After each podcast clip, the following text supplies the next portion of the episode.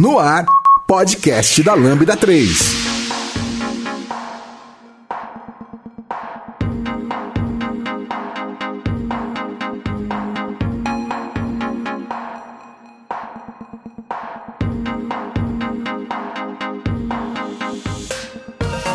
Olá pessoal, eu sou Giovanni Bassi e esse é o podcast da Lambda 3 e hoje vamos falar sobre o Windows Insider. Aqui comigo está o... Vitor Norton, desenvolvedor aqui na Lambda 3. Não se esqueçam de dar 5 estrelas no nosso iTunes, porque ajuda a colocar o podcast em destaque, e não deixe de comentar esse episódio no post do blog, no nosso Facebook, SoundCloud, também no Twitter. Ou se preferir, mande um e-mail pra gente em podcast@lambda3.com.br. Lembrando que vocês podem ouvir a gente também no Spotify, no Deezer e todos esses outros lugares.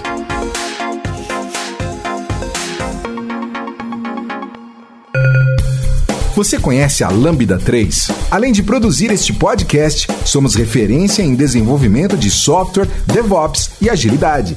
Gostamos de inovações. Somos um grupo de pessoas apaixonadas por tecnologia e constante evolução técnica e social. Saiba mais sobre nós entrando em lambda3.com.br.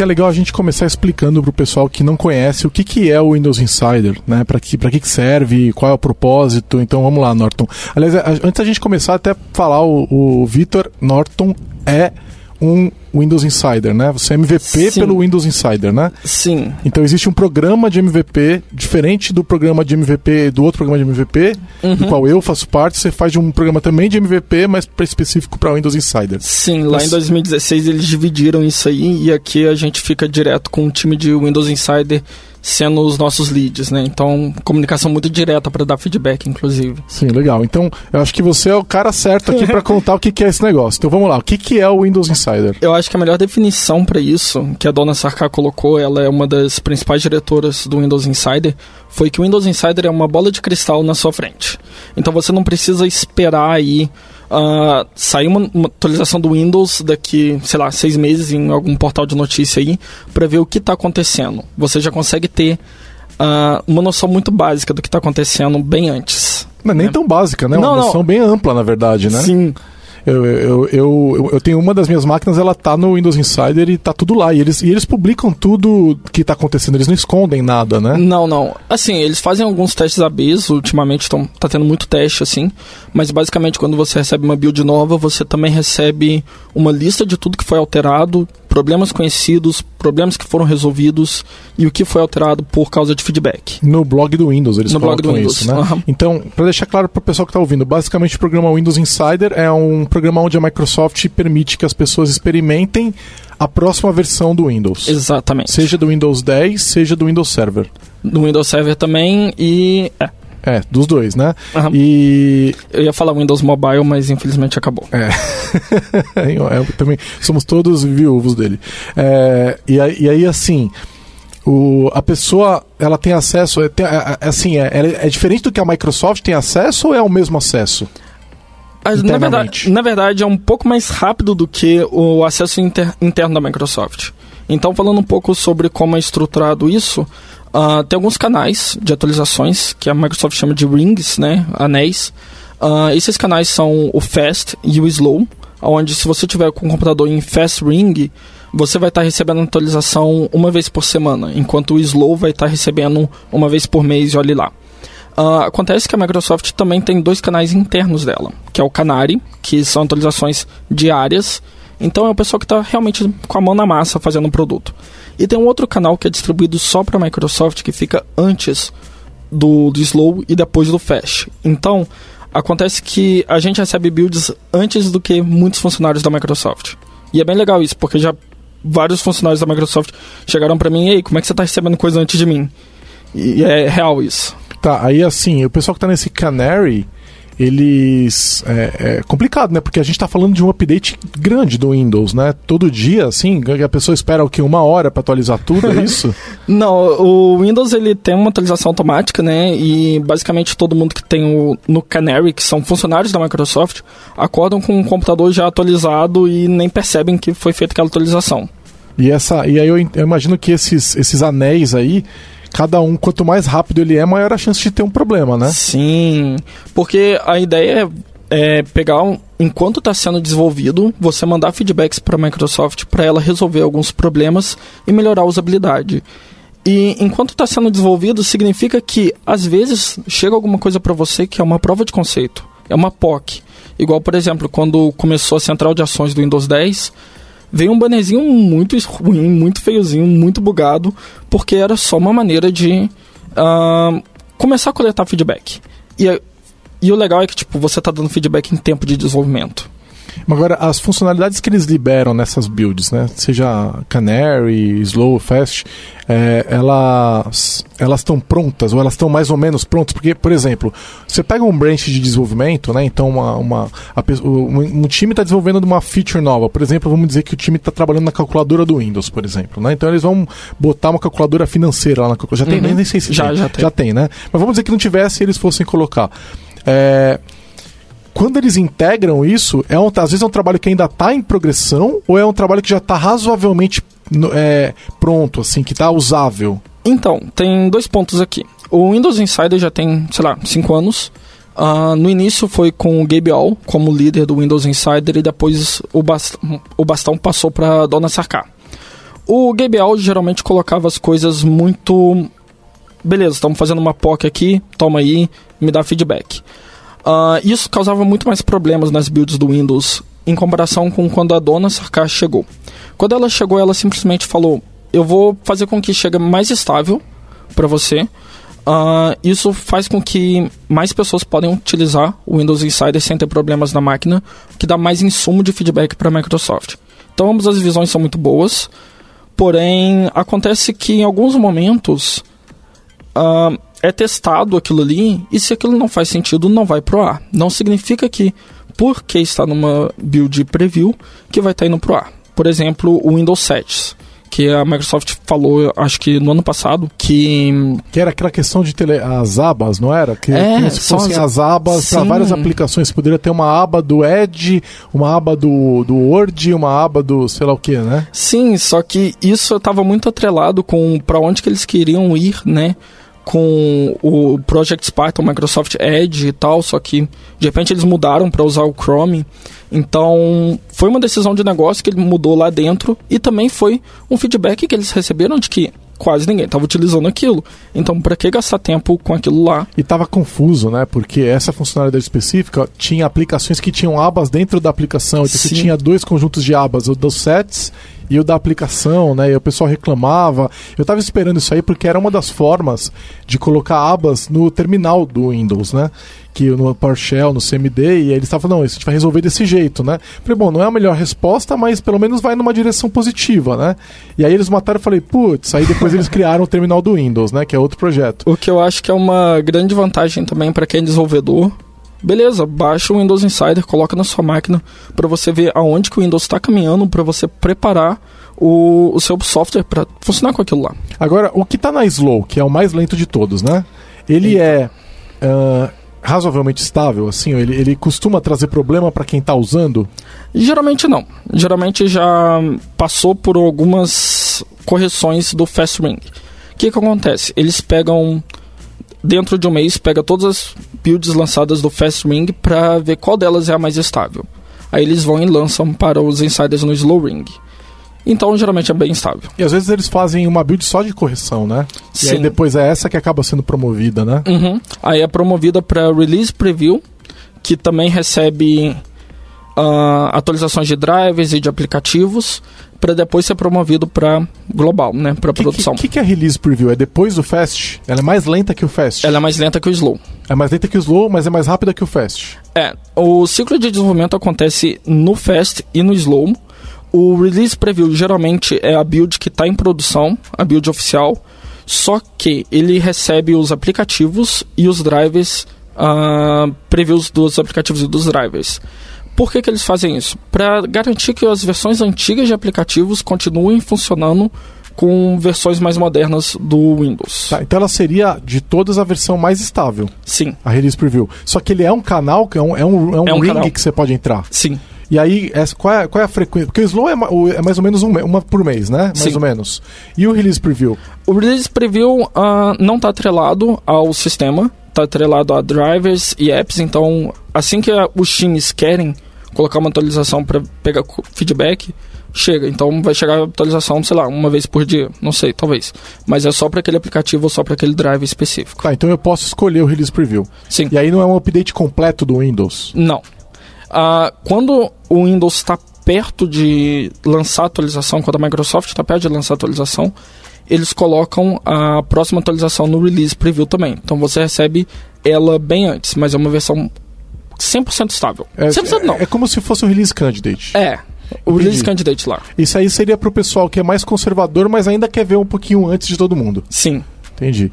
E aí o Slow seria para quem quer ainda aceita alguma instabilidade, mas não muita.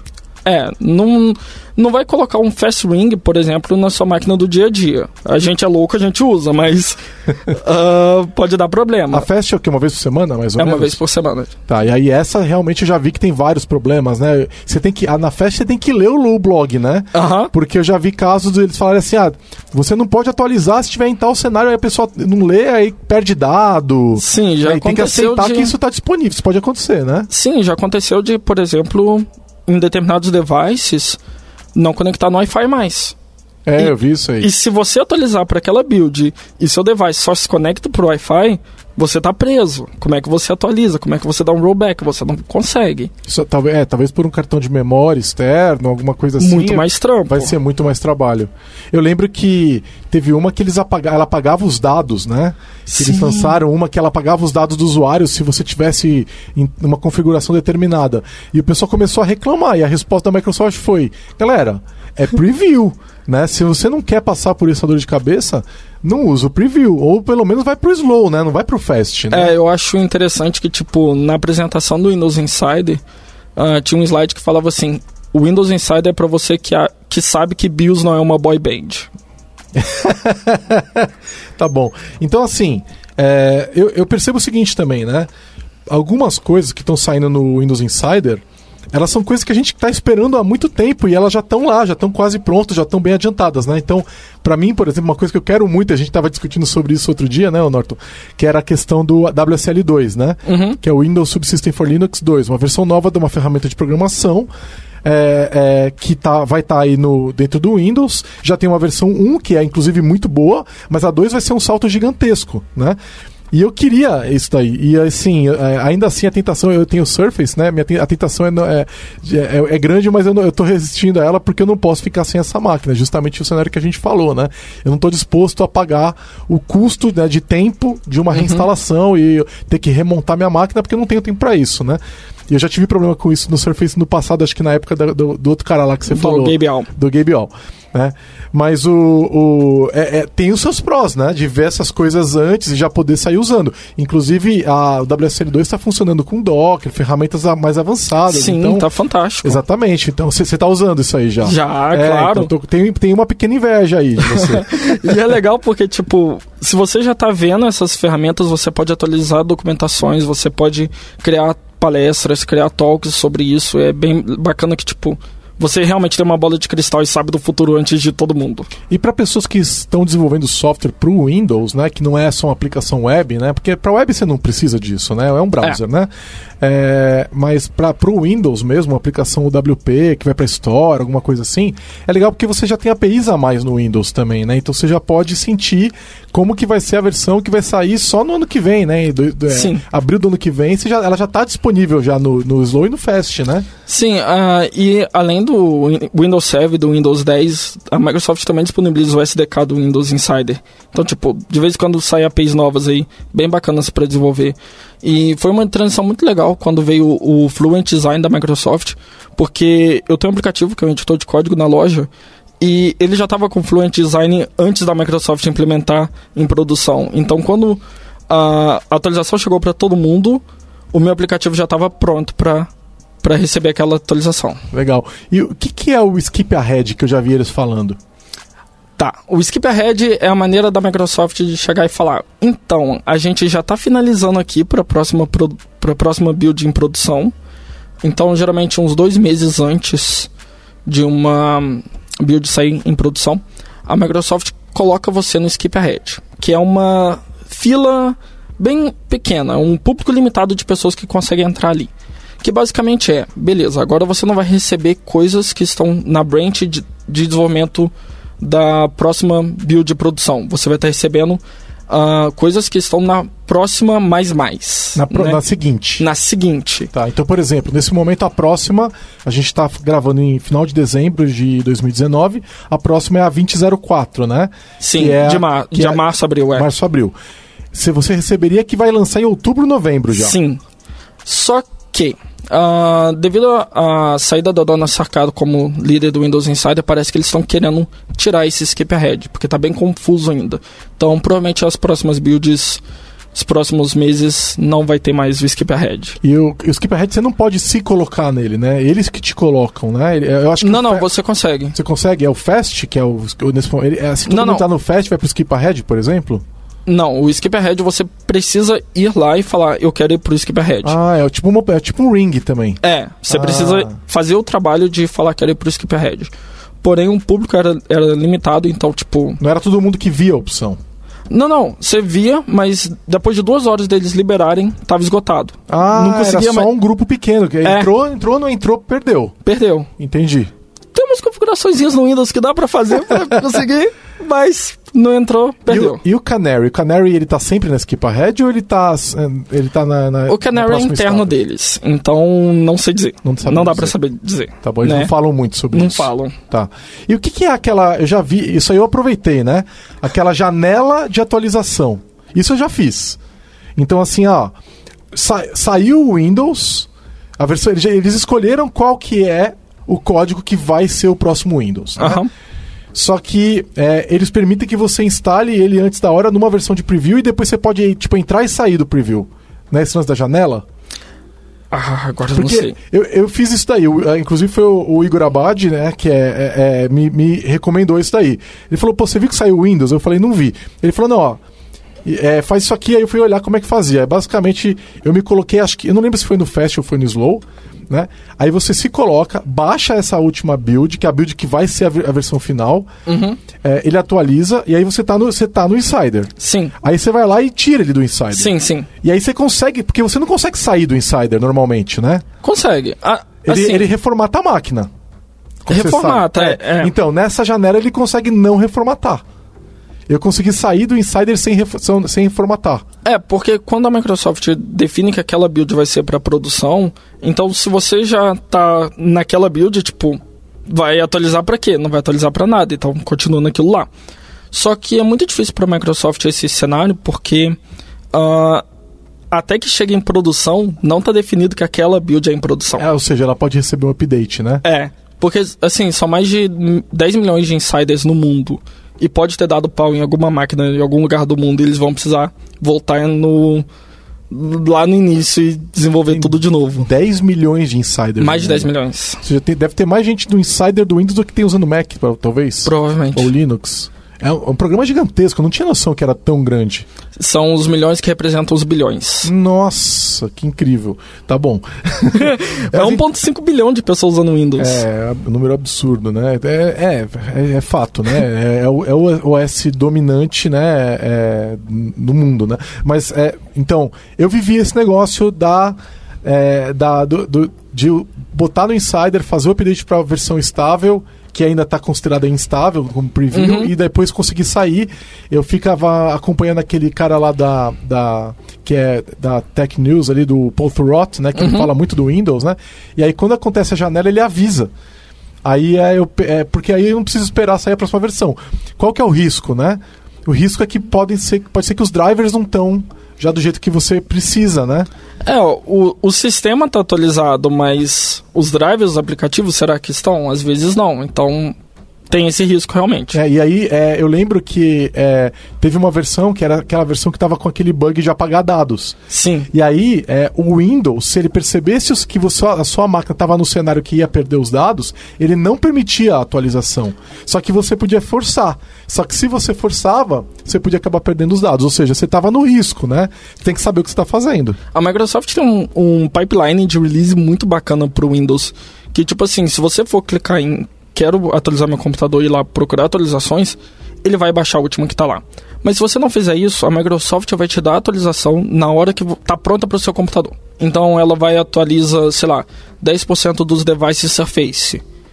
Não teve problema, aumenta para 50% dos devices. Não teve problema, aumenta para todo mundo. Em ondas, né? É. E assim com todos os tipos de devices que existem, porque são infinitas possibilidades, infinitos cenários. Então a Microsoft só vai atualizar o seu computador na hora que ela sabe que não vai dar problema. É, e essa questão de eles medirem se a sua máquina pode receber o update é legal também. Eu lembro que essa questão do apagar os dados, eles olhavam se tinha um drive externo. Uhum. Tinha algum problema com o drive externo, lembra? Sim. E aí se tinha, mesmo se você checasse por updates, eles não entregavam. É, eu acho que se os seus dados do OneDrive tivessem um drive externo, aí você ia perder tudo. Era isso, exatamente isso. Você perdia tudo do OneDrive. Ah, ele apagava o OneDrive. É. Nossa senhora, que desastre. Era bizarro. Uma versão de preview, né? Você é a versão de preview. Uma vez que deu pau em um computador, dois computadores, eles já vão lá e cancelam, então ninguém mais recebe aquilo e tem tempo de ir lá resolver. Imagina isso acontecer em um cenário real. E assim, falando sobre isso, não tem suporte, né? Uma versão de preview não tem suporte, né? Não, suporte só de fóruns. Tem um time do Windows Insider que ajuda pra caramba no Twitter. Mas basicamente para coletar feedback também. É, porque se você compra o Windows ou compra uma máquina que tem o Windows, você tem direito a suporte, né? Sim. Aquele aplicativo, ele tem suporte. O Windows, o sistema operacional, tem suporte. Mas a hora que você entra no preview, você está abrindo mão desse suporte. Sim. E você está abrindo mão também de um pouquinho de privacidade, que você começa a entregar muito mais dados para eles em relação, assim, como que você está usando a sua máquina e tal. A telemetria é completa para Insider. Ah, você não consegue desligar, né? Não consegue desligar. Você não consegue desligar nada da telemetria. É, e não é só a telemetria. Tem algumas outras configurações que você também não consegue mexer, eu percebi. É, eu não lembro os detalhes, mas eu já vi que tem... isso aqui você não consegue mexer e tal. Então, você está basicamente fazendo uma troca, né? É. É uma troca de ter aquela novidade e abrindo mão de outra coisa. Tá, né? Aqui os dados de como eu uso o computador e de como você pode melhorar. E me dá aí essa melhoria. É, e os dados são anonimizados, né? Sim, eles vão coletar seu nome, sua senha, nada disso, né? Todos os dados. Então também não é como se eles estivessem te stalkeando. Eles vão falar, olha, homens de 20 a 30 anos estão abrindo mais a calculadora. É isso que eles vão ver, né? É, basicamente. Eles vão ver o Vitor está abrindo mais a calculadora. O único dado que eles têm, assim, que seria um pouco mais pessoal, são os dados que você digita no teclado. Se você digitar lá Giovanni Bassi, por exemplo, eles vão receber dois inputs, um Giovanni e outro Bassi. Mas pensa que são 10 milhões de pessoas fazendo isso. Como que você associa que o Giovanni é a mesma pessoa que digitou o Bassi, etc e tal? Então, é impossível para eles traquearem alguém com aquilo lá. Mas aí para senhas é delicado isso aí, hein? É, mas eles têm uma inteligência artificial ali dentro que oculta e ignora aquilo lá. Entendi, que sabe perceber que aquilo não é uma palavra de fato, tem cara de senha. Então é importante também usar senhas que não são palavras simples, né? Tipo não, mas Deus, isso é ou, questão de segurança básica, né? Segurança são básica, outras questões aí, né? A recomendação que a gente sempre faz, todos os especialistas em segurança fazem é utilizar um gerenciador de senhas, sim, né? E crie senhas de 40 caracteres, que seja 50 caracteres, com símbolos, etc, e não digita isso nunca. O problema é que hoje em dia fazer isso, você vai logar numa Netflix, por exemplo, você tá ferrado, né? Netflix até hoje te obriga a digitar a senha na tela da TV. Sim, em vez de abrir, jogar um QR Code ali, deixar eu pegar o celular, ler o QR Code e logar. Bizarro. Até a HBO Go, que é uma app vagabunda, permite você logar desse jeito. Não vamos nem começar a falar de problemas da HBO Go, não, porque senão... Mas você loga via QR Code na HBO Go.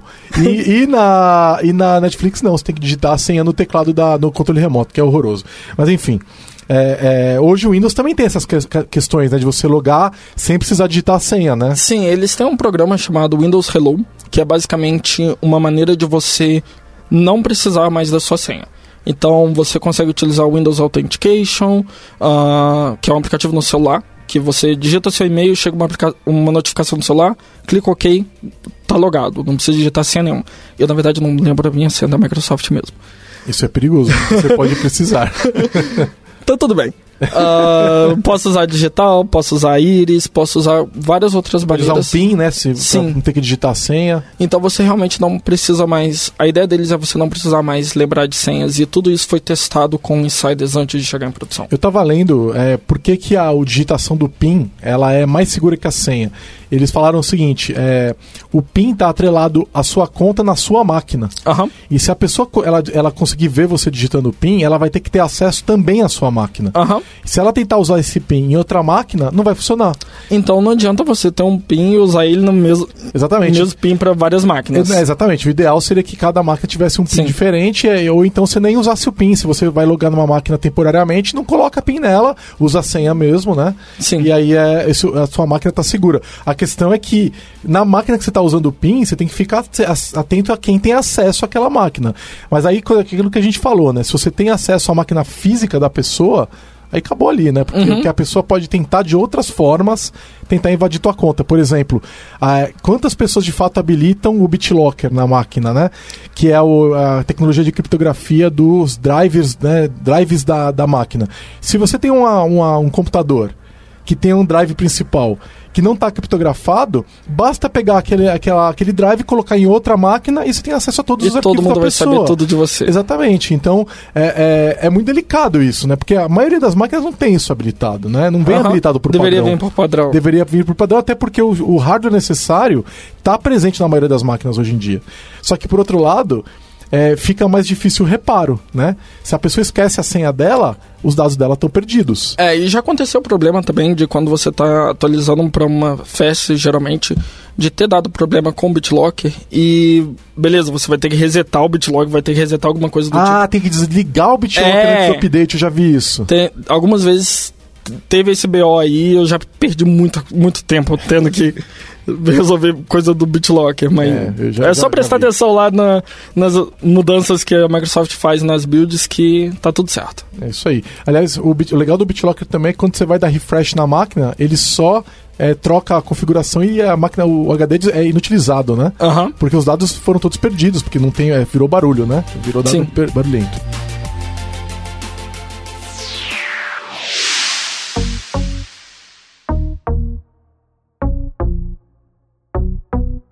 Ouça o podcast da Lambda 3 no seu aplicativo preferido. E como é que funciona a questão de feedback? Porque se eles criaram um sistema do Windows, uma versão do Windows Preview, é para pegar feedback, certo? Sim. Como é que, além de toda a telemetria onde eles estão ouvindo, entre aspas, tudo que a gente está fazendo... Se eu encontrar um problema na calculadora do Windows, na hora que eu falei, a calculadora financeira do Windows ali, eu quero dar um feedback. Como é que funciona isso? A calculadora em si tem duas opções. Duas opções. Então fala aí, como é que funciona? Você pode ir no GitHub, colocar um wish lá, ou agora ela é open source. Codar nela, inclusive. Legal. É open source, mas... Tá, vamos falar o usuário que não é desenvolvedor. Vamos lá. Tem um aplicativo no Windows chamado Feedback Hub, que basicamente lá você consegue... dizer, tem um problema que está acontecendo com o Microsoft Edge, por exemplo. Toda vez que eu abro ele fecha. Você descreve ele, e quando você envia esse feedback, a Microsoft também coleta alguns dados ali, se você permitir, que é uma reprodução de passo, para eles conseguirem reproduzir aquilo lá dentro, né? E beleza, mandou para eles receberam, e no Feedback Hub você também consegue ver o comentário de várias pessoas. E você consegue inserir comentários. Você consegue ver os problemas que as outras pessoas tiveram. Sim. Ou sugestões de melhoria. E consegue dizer, eu também tive esse problema. Eu volto nessa melhoria aí. E dá pra acompanhar, tipo, quando resolver eles darem uma notificação? Geralmente eles colocam lá, tipo, estamos fazendo uma mudança, já foi implementado isso. E você recebe um e-mail falando que alguém comentou naquilo? Ou você tem que ficar voltando pra olhar? Eu, honestamente, acho que tem que ficar voltando pra olhar. Tá, então eu preciso melhorar isso aí um pouquinho. Dar um feedback sobre o feedback. Vou falar com eles. Mas, realmente, você tem que voltar lá, mas você consegue ver um tracking completo com comentários da pessoa que estava desenvolvendo aquilo lá. Por exemplo, o botão de desligar do Windows ficava numa posição muito bizarra nas primeiras versões. E a pessoa responsável para desenvolver aquilo lá, o PO dessa parte, que é a Jennifer Gentleman... ela foi lá e respondeu, olha, gostei do feedback, a gente tá mudando porque a gente viu isso e tal, tal, tal, e a gente vai mudar por causa do feedback. Aliás, eu achei muito legal, porque aqui agora quando você vai clicar, ele abre, né, porque antes era só o íconezinho, aí a hora que você para em cima ali, ó, ele já abre pra direita e mostra o label, né, a anotação de que aquele botão significa. O problema das primeiras versões é que ele, na hora que você clicava no menu iniciar, ele nem aparecia direto. Você precisava clicar no hamburguinho que tem lá em cima. Ah, era verdade. Aí você tinha um clique a mais pra chegar no desligar. O que, tipo, a maioria das pessoas não sabia mais desligar o computador. Olha que problemática isso. É, o meu Galaxy Note 10 tinha esse problema. Eu tive que remapear os botões, porque você tinha que procurar o botão de desligar. Também é um saco. Aí, enfim, eles estão evoluindo, né? É, e aí através do feedback, pelo Feedback Hub, a Microsoft viu isso e falou, realmente, vamos consertar isso daqui. E fez as alterações necessárias. Uma coisa, aliás, que me incomoda até hoje é que o Windows vem com o hibernar desligado. Eu tenho que ir lá e manualmente habilitar o hibernar, que eu uso pra caramba, porque eles não querem que você desligue. Mas pouca gente usa. Eles não querem que você desligue a máquina, né? Eles querem que você deixe ela ligada pra ela fazer os updates. E ela desliga sozinha quando for a hora, né? Ela entra naquele sleep... que não é um sleep, que ele desliga tudo, só deixa a memória ligada. É um sleep barra hibernar, né? Que ele deixa a máquina ligada. E eu gosto de desligar a máquina mesmo, então eu dou o hibernar, e eles deixam desligado o hibernar.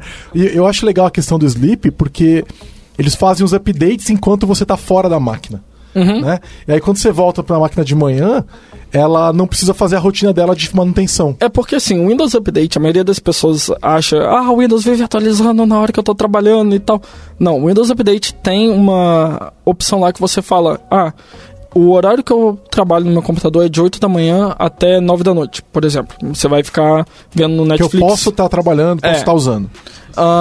Isso significa que a Microsoft nunca vai tentar atualizar seu computador nesse horário. Então é só ir lá configurar que tá tudo certo, sabe? E a Microsoft tem inteligência artificial nisso para ver qual horário que você não tá trabalhando também. Então ela sabe que você 4 horas da manhã não tá trabalhando e vai lá e atualiza. Tá, então a recomendação que você faria pra mim é para de hibernar e deixa ele dormir sozinho e aí ele vai fazer o melhor. Porque isso é que acontece quando eu deixo ele hibernado e eu ligo ele vai perder ali uns 3, 4 minutos em alta demanda de processamento, onde ele está fazendo alguma tarefa de manutenção, e aquilo deixa a minha máquina mais lenta, porque ele tem que fazer aquilo, né? E aí, se eu tivesse deixando ele dormindo, eu não teria visto isso. Só deixar ele dormindo. Sai da máquina, loca a máquina e sai. E uma coisa engraçada é que, tipo, eu deixo meu computador dormindo lá e desligo ele da tomada. Não precisa estar ligado e tal. Só na hora que você liga ele ali de novo, né, acorda ele, tá tudo lá, prontinho pra você. Legal. Do jeito que tava antes. A única questão é que talvez ele reinicie, né, se tiver uma atualização de segurança. Então você tem que ficar atento com o que você tá deixando aberto, né? Não, mas aí se você tiver alguma coisa aberta, ele vai, na hora que você tá desligando o Windows que tem alguma coisa aberta, ele fala, aí, você tem certeza que quer finalizar? Então, se tiver alguma coisa aberta, ele não vai reiniciar sozinho. Eu lembro de uns anos atrás, um cara estava processando a Microsoft porque ela fechou o Word dele à força e ele perdeu alguma coisa que ele estava escrevendo ali. O que é justo. Então não deveria ter reiniciado a máquina, né? Legal. E aí, você manda lá os feedbacks. Deixa eu te fazer sobre essa questão do Feedback Hub. Quando você manda esse feedback, tem um ser humano triando esses caras ou é tudo automatizado? Como é que funciona isso? Uma parte dessa triagem é automatizada. A primeira parte é traduzir tudo para inglês. Então, todos os feedbacks, você pode escrever em português, você pode escrever em alemão, que vai chegar lá em inglês para eles. É uma máquina que traduz. É uma máquina que traduz. Porém, tem a versão traduzida em inglês, mas também tem a versão original. Eles conseguem ver os dois. Legal. Então, se eles não estão conseguindo entender, tem alguém na Microsoft que sabe falar português e vai chegar aí, olhar aquilo mais... Fazer uma tradução mais cuidadosa. Exatamente.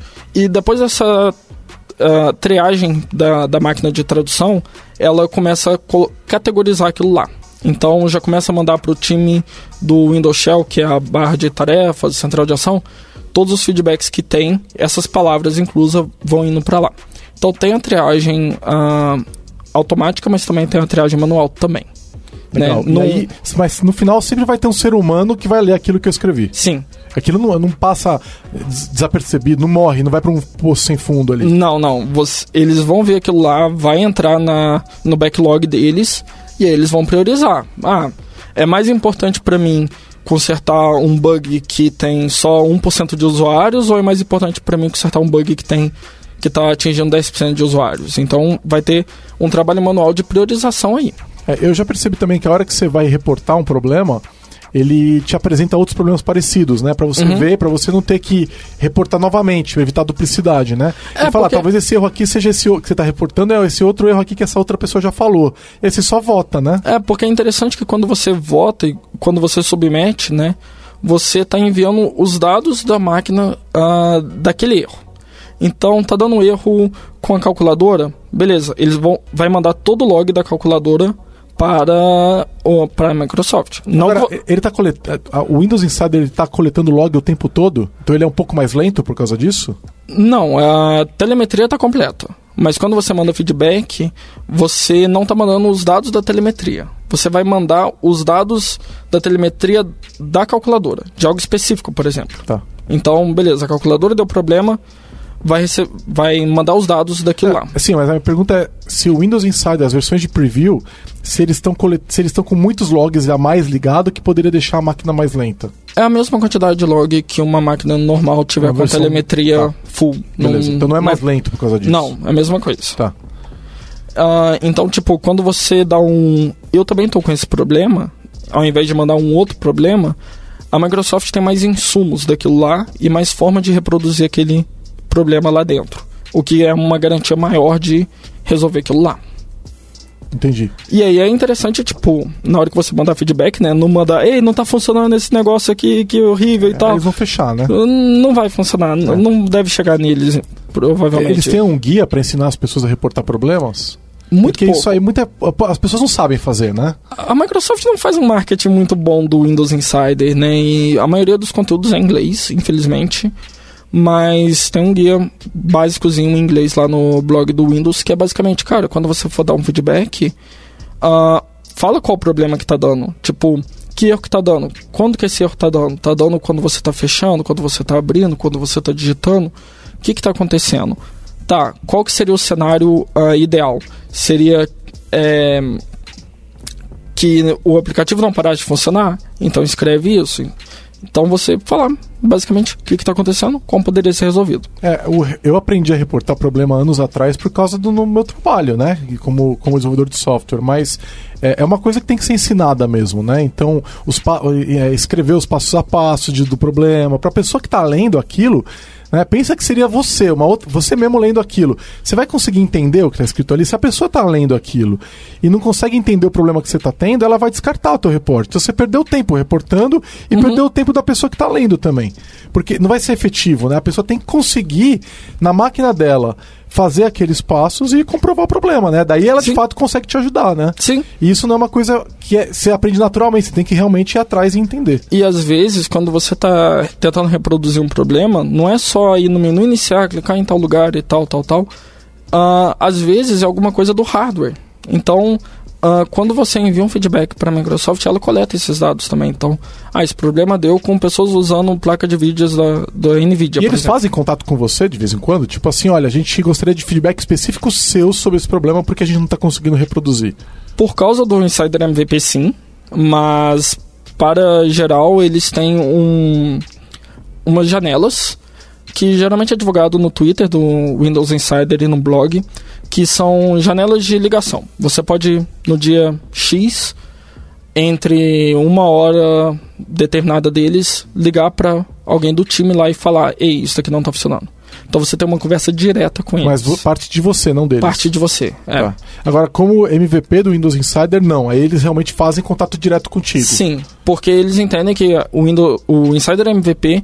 é um líder de comunidade que está coletando feedback o tempo todo para mandar para eles. Então, vamos falar um pouquinho mais então dessa questão da comunidade do Windows Insider. Né? Você falou que você é MVP, então um profissional mais valoroso né, do Windows Insider, porque você está envolvido numa comunidade em ajudar o programa de Windows Insider funcionar melhor, divulgar esse programa, etc. O que significa fazer parte da comunidade do Windows Insider? O que significa ser um MVP de Windows Insider? Você tem acesso a informação privilegiada? Como é que eles enxergam você? Como é que isso funciona? A gente tem mais acesso à informação privilegiada do que outros MVPs. Olha só, interessante. Não, mas eu acho que a parte legal da comunidade Insider é que, por exemplo, tem uma pessoa específica, o nome dele é Jason, ele é cego e trabalha numa escola para cegos no Canadá. e tipo, ele sabe que problema que está acontecendo na vida dele, que problema que o Windows tem, que pode ser melhorado para a vida dele. Então, ter uma comunidade de insiders é meio que você pegar esse meio do diagrama Venn, de tipo, você que tem uma vida e que sabe quais problemas da sua vida, conseguir dizer para a Microsoft como resolver aquilo lá. Então, a comunidade do Windows Insider são mais de 10 milhões de pessoas que estão ali no Twitter o tempo todo, basicamente Twitter, que estão olhando no Twitter o tempo todo só comentando e falando aí, também tem esse problema, é uma comunidade bem ativa, assim. Tá sempre acompanhando todas as novidades de tecnologia, de design, tá sempre se reunindo, sempre que pode. É bem bacana mesmo essa comunidade. Legal. E aí, você tem que assinar o NDA também para ter acesso a essas informações? Você tem o NDA com a Microsoft, um acordo de confidencialidade? Sim. E aí você tem acesso, de repente, a informações ou até builds do Windows que não ficam públicas, por exemplo? Não, as builds que a gente tem são as mesmas que a Microsoft libera para todo mundo. A gente tem alguns diferenciais no quesito do feedback que a gente submete, então eles dão uma prioridade maior nisso, né? Mas basicamente a gente tem os mesmos acessos que todo mundo. Porém a gente tem uma conversa muito mais transparente com os times de desenvolvimento. Você tem acesso ao time? Se você pedir uma conversa, eles vão te ouvir. Igual, por exemplo, quando mudou do Microsoft Edge pro Chrome, né? Pro novo Edge. O Chromium. Chromium. Quando mudou, eu tive uma chance muito boa de chegar no William Deveroux, que é um dos PMs de design lá, e falar, ei, isso aqui que a galera não gosta do Edge, é por isso que tem esse problema. Nesse aí, Insider aí eu tô. A Microsoft tem outros programas de Insider também, né? Depois a gente vai falar mais, mas... legal, e aí você tem acesso ao time que está realmente trabalhando naquilo. Sim. E você tem o MVP Summit também, né? Que a gente foi esse ano, por exemplo, você estava lá com a gente. Sim. Mas é o mesmo MVP Summit? É o mesmo MVP Summit, porém a gente tem algumas sessões fechadas somente para o nosso grupo, né? E de vez em quando a gente sai de lá com um notebook a mais, a gente ganha algumas coisas. Você principalmente, né? Eu sou rei em ganhar coisas lá, espero ganhar mais um esse ano. O que você já ganhou? Eu lembro que você ganhou o Surface Book, né? O Surface Book 2, um Surface Pro 3, um Lumia 1920, na época do lançamento. Esse eu fiquei... Não, 1520. 1900... Não, 1500. Esse eu fiquei com uma inveja quando você ganhou aquilo lá, porque era o aparelho que eu queria comprar, né? E você ganhou. Eu falei, vai se ferrar, Vitor. Não, e agora eu tô querendo muito ganhar o Surface Earbuds, né? Que são aqueles fonezinhos de ouvido. Sim, tô querendo muito ganhar ele, mas... Vamos ver. Será que eles não, acho que não vai estar pronto ainda o Surface Neo, né? Não, ele tá para final de 2020.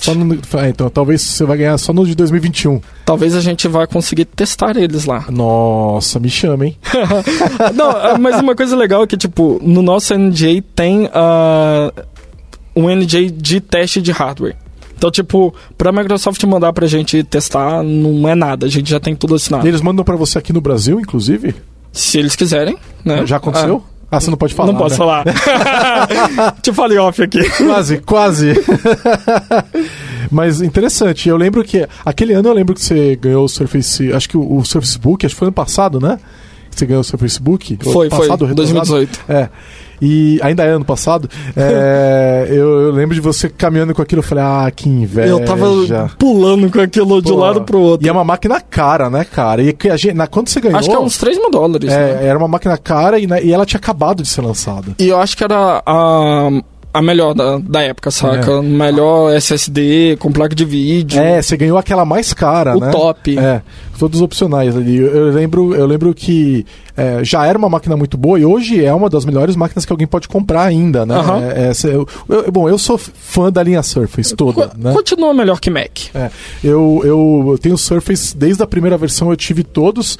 Aí a última versão que eu comprei foi a quinta geração, que eles nem chamaram de Surface Pro 5. É só Surface chamaram Pro. De Surface Pro. Aí voltaram a chamar, né? Agora é Surface Pro 6 e Surface Pro 7. Mas eu não comprei nem o 6 nem o 7. Porque o 5 tá me atendendo tão bem que eu não tô vendo mais motivo para atualizar. Uhum. A minha máquina é absolutamente rápida, é uma eficiência absurda e eu acabei não trocando mais. Faz 2 anos que eu tô com a mesma máquina e não troquei. Agora talvez no próximo MVP Summit eu pegue a próxima versão do Surface Pro. Eu acho que uma das coisas mais legais é você chegar lá e conseguir testar essas máquinas que estão, tipo... ainda para lançar. Nesse último Summit a gente conseguiu ver o Surface Hub. Surface Hub é aquele grandão, né, bonitão. Tava no Ignite também. Tava no Ignite, só que a gente viu antes de ser lançado a versão específica que tava na sala. Sim, sim. Quem foi no Ignite, ele tava em todas as mesinhas, aquele que você mexe... Pra quem não sabe, o Surface Hub, ele é aquele all-in-one, né? Não, o Surface Hub é aquela tela de apresentação. Ah, é aquele monitorzão. É. Sim, qual que é aquele que é o... Que é só Surface Studio. O Surface Studio, o Surface Studio que tava no Ignite. Mas tinha o Hub também, né? Acho que tinha uns dois no Ignite. Acho que tinha, eu não prestei tanta atenção, mas eu acho que tinha. O estúdio com certeza, né? E é uma máquina muito legal também. O que é engraçado, que tipo, a Microsoft faz publicidade dele no Ignite, mas não vende aqui no Brasil. É, pois é um absurdo, né? Eu sinto uma falta... Como eles vendem Xbox, eles poderiam vender o Surface também, né? Porque são máquinas muito legais. Mas eu sempre falo da minha máquina, o pessoal me pergunta, mas vende? Não vende, né? Tem empresa já dando manutenção em Surface no Brasil, mas não é a Microsoft, né? E acaba ficando o reparo de uma máquina dessa, já aconteceu aqui com a gente, é praticamente o preço de uma nova, é quase o preço de uma nova, né? Então, quando você compra um Surface lá fora, você tá, na verdade, entrando numa loteria. Eu falo pro pessoal que tá a fim de comprar, pra chegar, vai fazer uma viagem, compra no primeiro dia da viagem, porque se ele der problema, você tem tempo de chegar e trocar, né? Não, o problema é que eles me dão esse Surface no último dia e não dá pra saber. Eu já aconteceu comigo de eu comprar um Surface Pro, e ele dá problema, eu volto na loja, mostro, eles tiram um e me dão outro, entendeu? Eles nem perguntam. Não, o suporte deles é fantástico. Eles nem perguntam, mas imagina se eu tivesse comprado no último dia. Então eu sempre compro assim que eu chego. E eu acho que eu vou comprar um mais novo agora, basicamente por causa daquela USB-C, né? USB-C que... E tem um outro detalhe, eu comprei um monitor de 4K, tô com dois monitores de 4K em casa e ele não consegue fazer 60 Hz. O Pro 5... não faz 60 Hz, ele faz 30 Hz para dois monitores. Tá certo que você tá numa resolução de 9.000 por 2.000, né? Que já é fantástico. Que já é absurda, né? E aquela maquininha que parece um brinquedo, ela banca 30 Hz nesse negócio a 4K. Mas o mais novo banca 60 Hz, aí eu acho que eu vou trocar. Troca. Você fez pro X, né? O 10. Não, o X não. O X não dá porque o X é ARM, né? Ah! Ele não roda x64, só 32 bits. Então, mas ele é bonitão. Ele é lindo. Só que não dá pra rodar um Visual Studio e tal.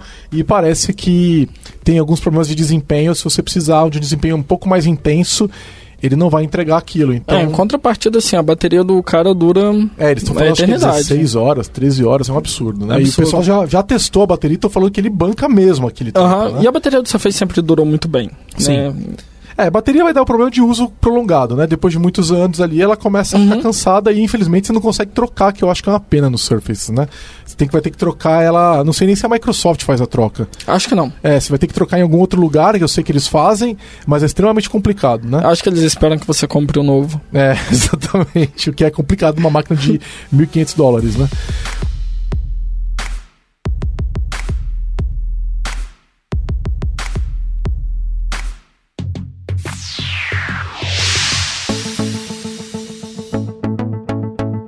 Entre em contato pelo site lambda3.com.br. Falando sobre a questão do Windows Insider, existe o Insider for Business também, né? Não é só para uso pessoal, né? Você pode colocar na sua organização. E é uma coisa bacana porque, tipo, permite com que você entenda o que está acontecendo com a próxima versão do Windows, né? Esse é o ponto do Windows Insider. Mas o que eu quero dizer com isso? Que dá para você garantir que os seus aplicativos e a sua infraestrutura vão estar funcionando quando a nova versão do Windows chegar. Então, por exemplo, se você chegar agora e colocar na sua organização 1% das máquinas rodando o Windows Insider, você consegue entender quais problemas que vão acontecer que você precisa resolver no seu sistema para quando sair a atualização do Windows, você ir lá e corrigir. Você não vai ter um impacto na empresa inteira. Você consegue se antecipar. E o bacana é que, tipo, você consegue chegar e tem uma prioridade até maior para empresas. E consegue chegar e falar, ei, não está funcionando para mim. A atualização do seu sistema vai quebrar a minha empresa. E você tem que se registrar em algum programa, etc., ou é só instalar? Sim, você precisa registrar no Insider, né? For Business. mas você consegue atualizar pelo Intune, pelo Config Manager e alguns outros softwares de entrega de sistema da Microsoft, e você consegue associar um grupo de usuários para estar recebendo aquele pedaço de atualização. Então é um programa para empresas que estão mais estruturadas na gestão dos dispositivos delas, né? Sim, não é uma empresa que tem lá só um AD e de repente algumas máquinas, não, tem que ter uma gestão dos dispositivos. Sim. Se for uma empresa pequena, o uso pessoal já comporta, mas quando você está numa empresa de médio e grande porte, usar o Windows Insider é fundamental para você garantir realmente que está tudo funcionando, e se não estiver funcionando, você conseguir falar para a Microsoft: corrige isso aí para mim. Isso parece quase um mundo muito alternativo, né? Porque o que está acontecendo hoje em dia é que as empresas morrem de medo de atualizar, e aí o que acontece é que acaba pegando um vírus, né? A gente acabou de ver agora no mercado uma grande empresa tomar um vírus no Windows 10 e no Windows Server porque estava com o Windows desatualizado, né? Então tomou um ransomware, né? E o interessante é que, o Windows Insider está aí justamente para você não ter medo de atualizar. Porque se você consegue garantir que em 1% das suas máquinas não está dando problema, você consegue garantir que nas outras também não vai dar problema quando atualizar. Tem os anéis também? São os mesmos anéis, são o Fast, o Slow e o Release Preview, só que na hora que você está configurando, você consegue dizer, por exemplo, saiu uma Fast, beleza, eu quero que você atualize 3 dias depois na minha organização.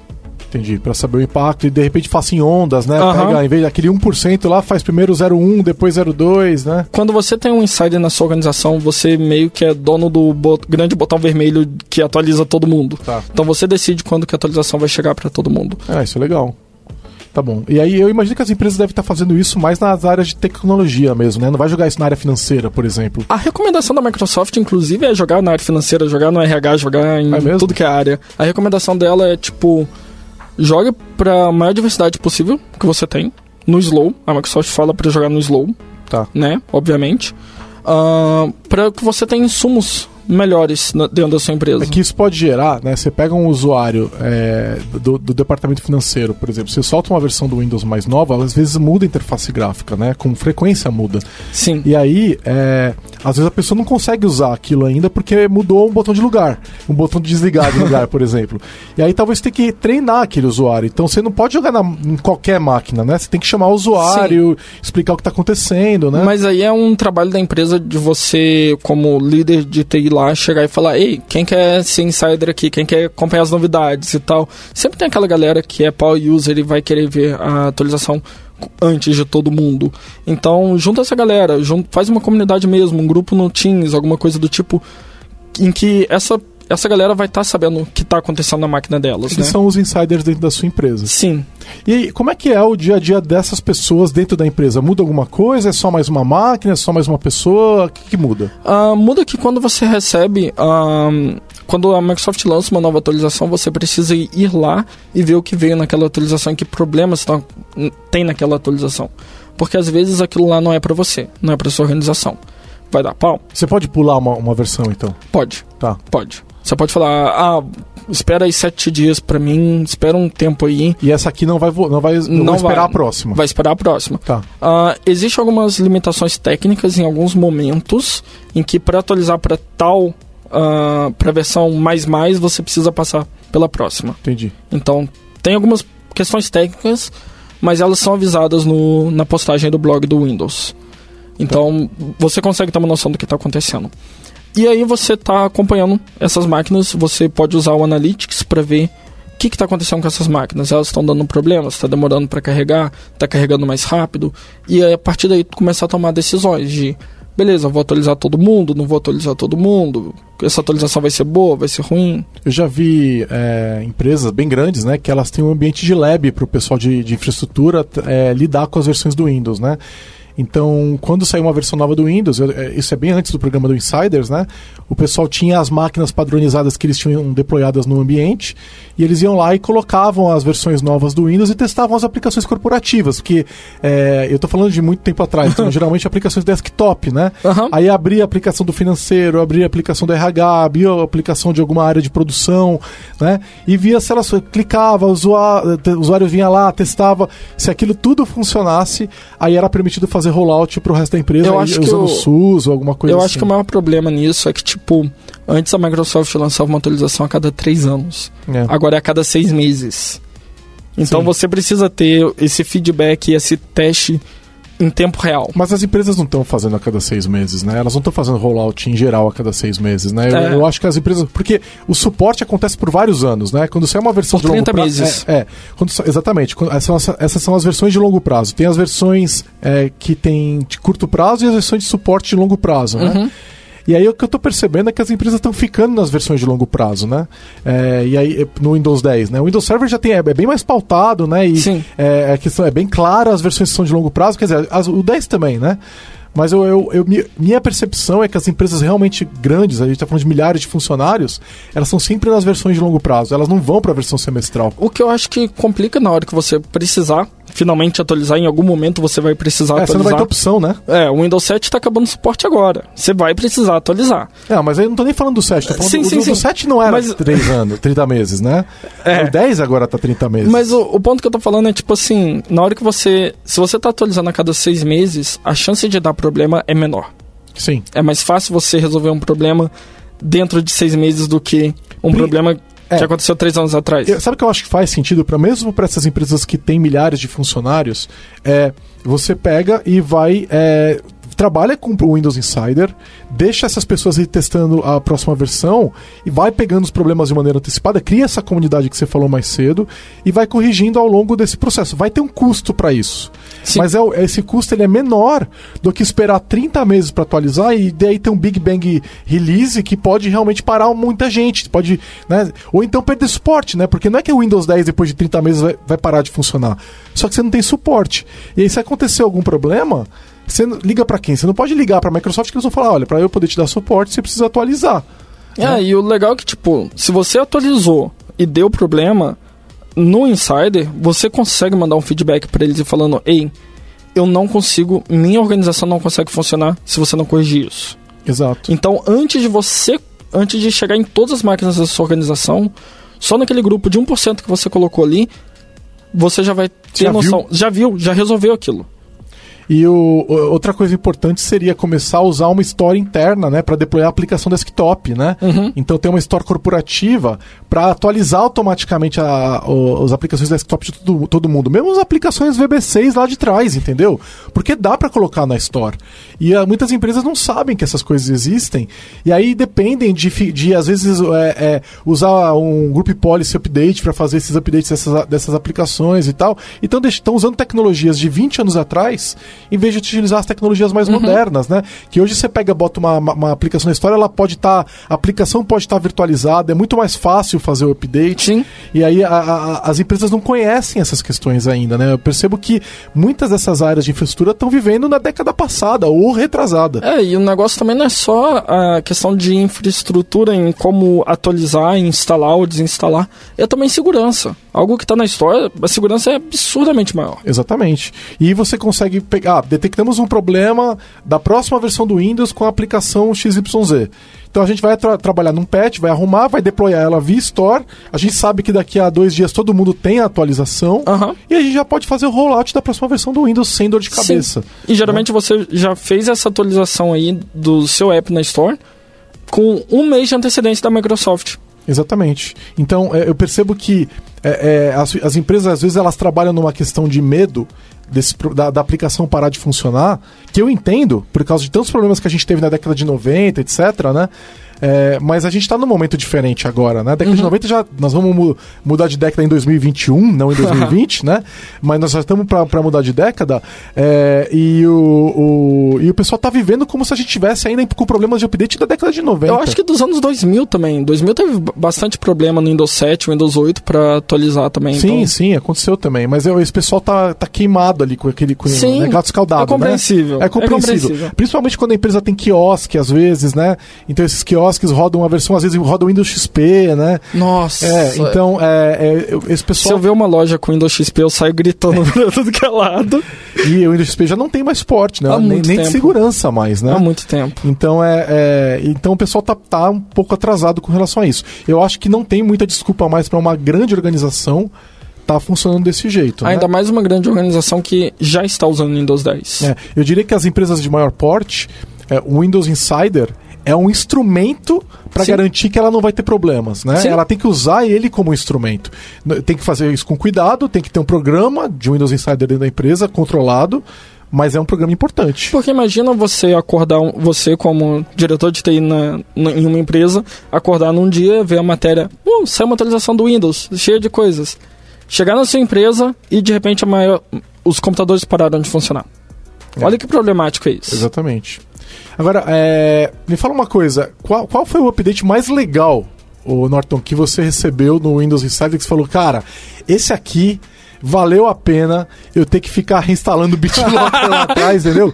Porque esse negócio é muito legal e isso está fazendo muita diferença ter recebido isso aqui 6 meses eu antes. Acho que dois pedaços de software da Microsoft, que se você tem o Windows 10 atualizado no ano de 2019, você já deve ter, que é o Windows V, que é um histórico de coisas que você copiou. Nossa, e que não vem habilitado por padrão. Muita gente não sabe que existe. Você tem que ir lá ligar. Então vamos explicar o que é o Windows V. Uhum. O Windows V, basicamente, ele é um histórico de toda a sua área de transferência. Você copiou um texto, uma imagem, alguma coisa, ele fica guardado ali. Então, ao invés de você digitar Ctrl+C, Ctrl+V, vai lá Ctrl+C Windows V, que ele te dá essa lista ali. Então você copiou 3 textos, você pode colar qualquer um dos 3. Qualquer um dos 3. O último é colado com Ctrl+V, e os anteriores você vai com Windows V, ele aparece uma janelinha. E aí na setinha você consegue clicar no que você quer. E o legal é que você consegue pinar aquilo ali. Você consegue chegar e falar o seguinte, esse e-mail aqui é importante, deixa pinado. Significa que você pode reiniciar o computador, você pode desligar, você pode fazer o que você quiser, ele continua lá. Isso é muito legal. Ele continua no seu Ctrl+C. Eu uso no SwiftKey, no Android, ele tem isso também, né? Uhum. Mas eu não sabia. Eu sabia que dá pra pinar no Android. Eu não sabia que dava pra fazer isso no Windows. Uhum, dá pra pinar, aí quando você limpar a lista também ele continua lá. Pra quem quer usar isso, clica em Start, procura Clipboard ou área de transferência. Não, só o Windows V mesmo. Dá o Windows V. Mas ele não funciona. Aí você precisa clicar em ativar ali. Ah, agora tá assim? Tem um link na janela. Tem um link na janela. Isso não tinha antes, então legal, tá bom. Feedback. Olha aí, olha aí. Ouvir o feedback. Muito legal. Devia ouvir o feedback de manter ativado por padrão, né? Eu ia nos settings lá. E tem uma questão de que ele faz roaming entre computadores também, sim, né? Então você pode copiar numa máquina e colar na outra. Inclusive com a mesma conta. Não, com o SwiftKey não tá funcionando ainda. Ainda não? Não. Então, para Insider não no Android, no Android. Eu sei, eles prometeram isso, sim, mas ainda não está funcionando. Tá. E outra função bacana é o Windows Ponto. Ah, esse eu também adoro. Mas esse também já saiu do preview, já tá com... Já saiu do preview, mas foi algo bacana de você ter com alguns meses de antecedência, que basicamente quando você dá um Windows Ponto, você vê todo o seu... todos os emojis que você pode utilizar, sabe? E nas últimas versões tem até caracteres especiais, tem algumas outras coisas ali. E tem eu não sei como é que chama, aqueles caras que você faz as carinhas com os símbolos. Camoji, acho que é Camoji, é isso mesmo. Que é um saco você ler. O pessoal guardava em arquivo de texto em algum lugar pra poder... O pessoal vai no Google procurar isso e tal. Não, tá no Windows ali, o Windows Ponto. Inclusive eu achei muito engraçado, porque toda versão nova que sai do Windows agora, ele vem com novos Camojis. Aham. Que eu acho, é muito engraçado. Que tem de novo? Esse Camoji, aquele Camoji, falou, vocês estão de brincadeira, eles estão listando até isso, cara. A listagem é completa. Inclusive, eu respondi isso quando eu sigo a Jen. A Jen Gentleman. Jen, exatamente, no Twitter. E ela é divertidíssima, né? Ela é maravilhosa. Ela é muito legal. Eu gosto muito de seguir ela no Twitter. No Summit, faça um favor de experimentar um cupcake dela, um biscoito dela, que ela vive fazendo. Eu não conheço ela, eu quero conhecer ela pessoalmente, porque eu tenho interagido de vez em quando com ela. Ela parece ser uma pessoa muito divertida, ótima pessoa. E ela é canadense, né? Canadense. E ela perguntou o que eu tinha mais gostado. E eu falei que era o Windows V. E eu acho que eu falei do emoji também. É uma feature dela, do time dela. Ah, é? Aham. Uhum. Ela é desenvolvedora? Não, né? Ela é gerente de programa, né? Eu acho alguma coisa assim. Ela é community manager do time de Windows Shell. Eu gosto muito da maneira com que ela e essas pessoas que estão trabalhando na Microsoft, no programa Windows Insider e nas features do Windows, né? Interagem com a comunidade. Ela é uma pessoa muito leve, ela é uma pessoa divertida, ela estava mostrando as fotos dela com o suéter de Natal agora. A maioria deles são extremamente divertidos. Muito, ela, muito o Brandon LeBlanc, Jason Howard, a Dona própria Dona Sarkar, que agora está no Power Apps. Eles são bem divertidos mesmo. Pessoas acessíveis, né? São. Se você interagir com elas, elas interagem de volta com você. Sim, é diferente de qualquer outra empresa aí que eu não tenho essa conexão, sabe? Eu gosto também, né? Eu acho que assim, se a gente for falar de sistema operacional de consumidor, seria com a Apple, né? A Apple, agora, eu sinceramente não sei como a Apple opera com relação a isso. Se ela tem um programa de preview, se os desenvolvedores interagem com a comunidade, não sei. Ela... Não ficaria surpreso se tivesse, mas porque a Apple sabe fazer evangelismo. Sim. Né? Mas eu não conheço, talvez tenha alguma coisa, né?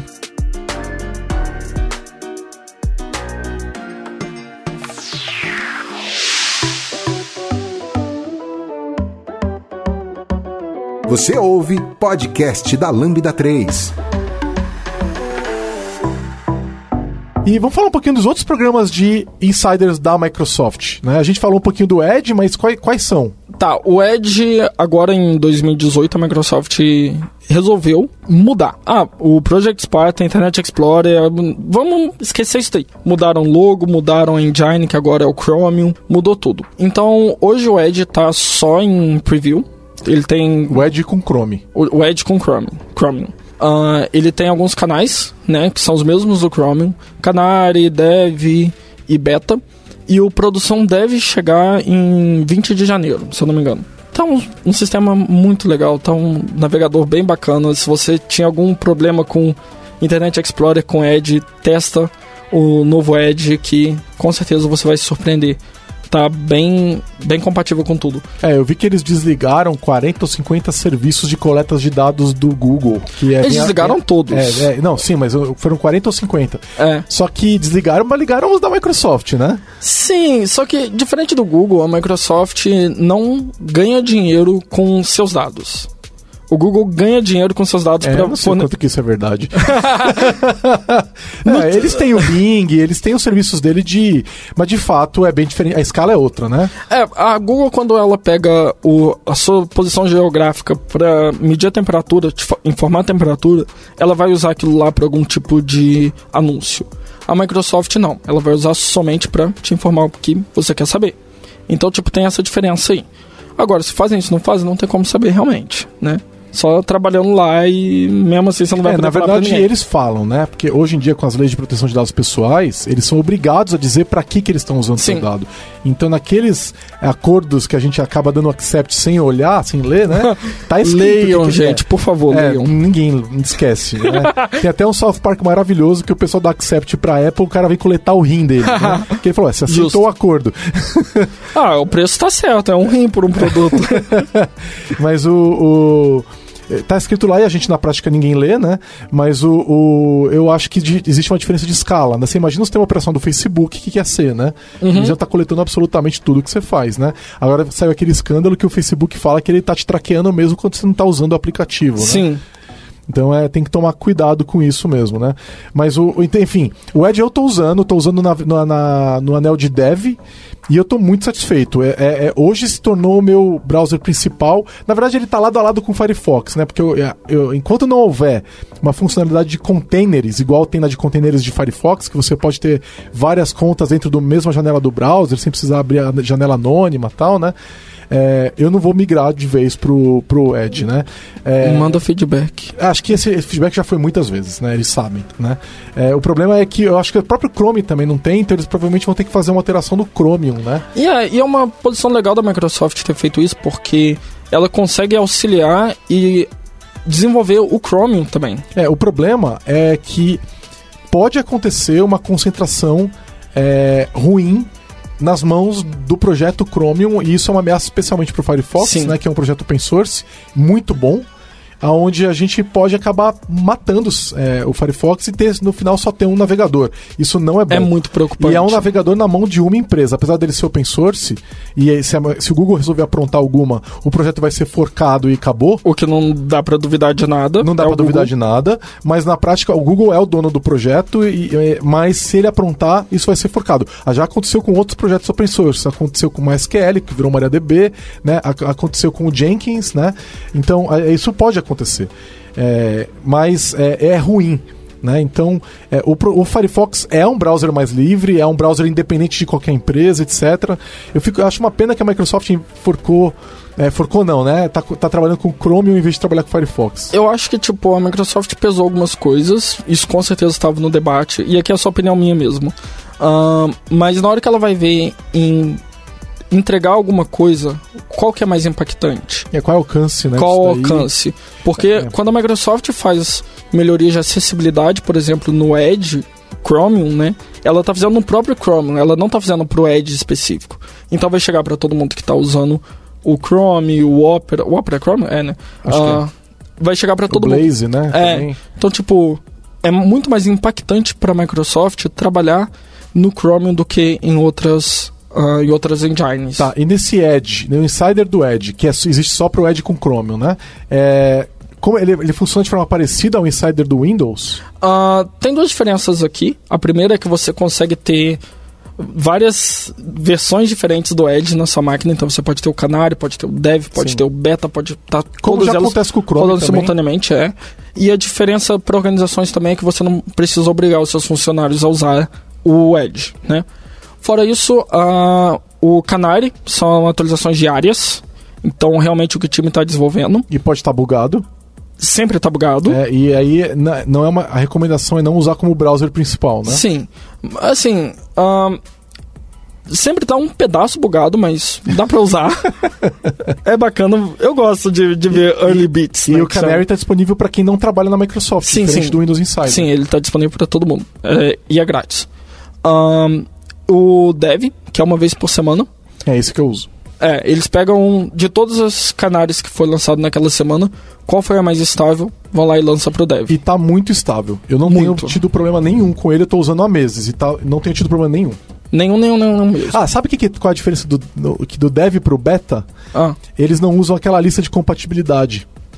Porque existe o que acontece é o seguinte, a Microsoft sabe que o Edge com Chromium ele vai ter alguns sites que não vão funcionar. Porque eles mandam o User Agent, que é a forma com que o navegador se identifica pro site, eles mandam o Edge com Chrome, né? E aí, às vezes o site não sabe interpretar, e em vez de fazer detecção de funcionalidade, ele faz detecção de User Agent. E aí ele manda o site errado. E aí o site quebra. E aí no beta, se eu não estou enganado, eles mandam como Chrome. Eles não mandam como Edge. Então tudo funciona. Na verdade, eles têm uma tecnologia ali que eles mudam de acordo com o site que você está acessando. Isso, mas essa lista não é ligada para o Dev nem para o Canary. Ela só é ligada para o Beta. Caramba! Entendeu? Então, às vezes, o site não vai funcionar no Edge Dev e vai funcionar no Edge Beta. Porque daí ele manda Chrome em vez de mandar Edge. Para esses sites que eles sabem que está com problema. Porque, por exemplo, a HBO Go, por mais problemática que seja, ela é muito boa no 4K e funciona no Edge. O 4K funciona muito bem no Edge. Então, para a HBO Go, a Microsoft fala... ei, usa o Edge, não usa Chrome. Então tem essa diferença. Mas o Edge com Chromium? O Edge com Chromium. Sério? Que legal. Agora você tá todo empolgado com os seus monitores 4K, né? Então, vou dar uma olhada nisso aí, vou brincar pra ver o que acontece. Mas no geral, o Microsoft Edge é bem estável, né? E ele sai oficialmente agora, dia 20 de janeiro. E vai substituir, parece que vai ser um Windows Update, né? Ele vai substituir o outro Edge, né? Não posso confirmar nem negar nada. Então tá bom. Eu li isso na Tech Press, mas foi o que a Tech Press falou. Eu não tenho informação privilegiada, diferente do Norton. E o que eu li é que ele iria substituir. Você não pode falar, mas eu posso porque eu não tenho acesso a nada NDA nesse sentido. O que eu li foi o que todo mundo pode ler. Pode não ser isso. A Tech Press pode estar errada, mas é o que eles Veremos, descobriremos. O que eu tinha lido é que eles iriam substituir, mas ia ter acesso ao antigo ainda se você precisasse. Então vamos ver o que vai acontecer. E tem uma coisa legal, do Microsoft Edge, o último ponto nele, que é o IE Mode, o modo Internet Explorer. Então, você pode simplesmente atualizar o Edge, colocar seus funcionários para usar o Edge agora, mesmo que você tenha aplicações que funcionem só no Internet Explorer. Ele vai rodar muito bem ali dentro. Legal. E aí, isso já funcionava no outro Edge também, né? Não da forma que funciona nesse novo. Como é que funciona? Qual a diferença? Ele abre uma aba, mas a aba na verdade é o IE? Basicamente. Então ela fica lenta, não funciona direito, é isso? Funciona, cara. Funciona. Tá na velocidade do navegador ali. Tá. Mas é compatibilidade direto com o Internet Explorer. Com o engine do IE. Com o engine do IE ali dentro mesmo. Legal. É, eles têm que fazer isso, né? Mas com a interface do novo, né? É, eles têm que fazer isso porque tem muita empresa que não atualizou as aplicações feitas lá atrás, com HTML4, HTML3, e é um problema para a Microsoft. Né? Como é que ela chega e fala, a partir de agora não vai ter mais Internet Explorer no Windows? Não pode. Ela não consegue fazer isso, por mais que ela queira matar. Não consegue. Então isso é uma chance dela falar, beleza, realmente é a morte do Internet Explorer. Legal. E seria curioso se eles, quando saísse essa versão nova do Edge, se eles de fato escondessem a versão antiga do Edge e escondessem o IE. E falasse, você não precisa mais abrir o IE, porque os sites que tem problema de IE, eles vão funcionar. E aí você só fica com um navegador. Eu acho que o IE vai demorar... Imagina vir um Windows com 3 browsers padrão ali, meu. Não faz sentido, né, cara? Eu acho que o IE vai demorar um pouquinho mais para eles esconderem, porque eles têm muito medo de tirar aquilo. Mas provavelmente eles vão esconder o antigo. É, legal. Tem o Office também, né? Office Insider. Sim, tem o Office Insider que tem os mesmos canais, Fast e Slow, que você consegue ver em tempo real como que está o desenvolvimento do Office 365. Então, é o mesmo esquema, tudo gratuito também, contanto que você seja assinante do Office 365, né? Ah, isso é uma coisa que a gente não falou, né? O Windows 10 Insider e o Windows Server Insider são gratuitos. Gratuitos. Tá. Inclusive o Windows Server. Sim. Tá. Mas eu posso rodar coisa de produção no Windows Server Insider? Não. Tá. Você precisa ter uma chave do Windows, obviamente, para estar rodando o Windows Insider em algum momento. Do Server? Tanto o Windows quanto o Windows Server. Tá, o 10 e o Server você tem que ter chave? Você tem que ter. Que o Server tem que ter. Isso é ruim. Tá, mas hoje em dia as máquinas vêm com Windows, já vem com chave. Hoje não tem tanto problema em relação a isso. Tá. Mas o programa Insider em si é gratuito. Tá, né? O Windows não é, mas o programa Insider em si é gratuito. E o Office é a mesma coisa. Mesma coisa. Você tem que ter um Office 365 que você compra lá. Eu inclusive, sou assinante do Office 365 Família, porque o preço pra família por ano vale a pena. E você ainda ganha minutos do Skype, ganha um OneDrive de 1 tera por pessoa. Eu tenho pra família, eu compartilhei com 4 outras pessoas e elas pagam basicamente o plano pra mim. É, então, esse da família... É você e mais 5 pessoas, né? Sim. E cada uma com 1 tera de OneDrive. 60 minutos de Skype. É, por mês. Por mês. Vale muito a pena. E aí todo o Office, né? O Word, o Excel, o PowerPoint, o Access, estão tudo lá, meu. No online, inclusive. Eu acho assim... É mais barato do que você comprar os pacotes do Office que eles vendiam antes. Acho que ainda vendem, né? E os serviços de nuvem... já compensa o preço que você tá pagando. Ao invés de pegar um Google Drive ou um iCloud, pega o OneDrive logo, que você vai estar pagando relativamente menos e vai estar recebendo muito mais. E com a funcionalidade daqueles arquivos virtuais ali, que é o arquivo que está no OneDrive remoto, e você não está com ele na tua máquina, ou seja, você poupa o espaço em disco por causa disso, e ele baixa só quando você quer o arquivo, você vê o arquivo, mas ele só baixa quando você clica, né? Aquilo é maravilhoso. E tem uma outra opção no OneDrive agora, que eles estão testando, acho que deve chegar agora em produção. Que é o OneDrive Insider? Não, vou estar associado com Windows, né? Que é o compartilhamento e sincronização do seu desktop. Então tudo que está no seu desktop também está no OneDrive. Ah, legal. O que é bem bacana, porque geralmente... Isso já tem, o meu desktop já está no OneDrive. Então já saiu para produção. Você pode substituir, ele fala assim, a hora que você liga o OneDrive, ele fala assim, você quer proteger os arquivos da sua máquina? Você fala assim, aí ele pega os meus documentos, minhas fotos e tal, e sincroniza eles com os do OneDrive. Sim. E aí o desktop está tudo sincronizado. O mal de ser Insider é que você não sabe se o negócio realmente saiu ou se não saiu. Você tá, tipo, no futuro, cara. E o Office é a mesma coisa, né? Eu tô no Insider do Office 365 que a gente paga aqui por causa da parceria da Microsoft com a Lambda 3, a gente tem o Office... a gente tem o Azure AD, etc. E vem isso daí também, é um E3, E5, eu não lembro qual que a gente tem. Mas aí eu tô no programa de Insider também, porque eu nunca tive problema nenhum, ele tá sempre estável pra caramba. E na verdade você quase, como as mudanças são muito sutis, o Office é uma menina dos olhos da Microsoft, né, em consumidor, né, falando. Sim. As mudanças são muito sutis, então você acaba nem percebendo que tá chegando algo novo ali. Como é que você vai causar um problema num Excel, por exemplo? Se você separa as empresas. Então, tipo, geralmente não dá problema e as mudanças são bem sutis. E, cara, é muito louco, porque eu não vejo atualizar. Quando eu abro ele fala assim, olha, teve aqui um update, você quer ver o que tem de novo? Eu falo, quero. Mas da onde veio o update? Eu não vi atualizando, porque o Office atualmente ele está virtualizado, né? É, eles fazem virtualização de aplicação, não é uma máquina virtual. É, ele está virtualizado, então a atualização do Office hoje é só cópia de arquivo. Eu só fui saber que ele estava atualizando um Insider. Eu estava no Insider do Office, não fazia ideia que estava no Insider do Office, quando... Os ícones do Office mudou todo na minha máquina. Ah, eles mudaram, antes de todo mundo. Eles estão trazendo uma interface visual totalmente nova, né? A Microsoft mudou. A Microsoft está mudando todos os ícones do Windows 10 agora. Se você quer acompanhar esse processo de mudança e falar, ei, esse ícone ficou ruim, ou ei, pode melhorar aqui, entra no Windows Insider, provavelmente as próximas builds vai ter esses ícones novos. Legal. Então, o Insider é uma coisa que você recomenda para as pessoas que estão nos ouvindo. Sim. Se quiserem saber mais, como que elas te acham para te tirar dúvidas ou Twitter, conversar com você? Twitter. VT_Norton tá aí no blog post.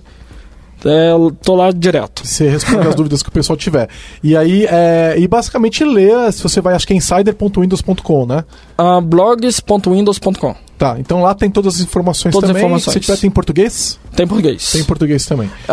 E se inscrever no Insider, para o uso pessoal é bem fácil, é só em menu iniciar, configuração, atualização e segurança, e tem a opção lá, Windows Insider. Você faz direto dentro do Windows. Direto dentro do Windows. Não precisa baixar nada. Não precisa baixar nada. Tá. Você vai precisar reiniciar o Windows uma vez só, para ele começar a procurar atualizações do Insider. Ele reinicia e é o próximo update que baixar, vai já ter uma versão Insider. Nova do Insider.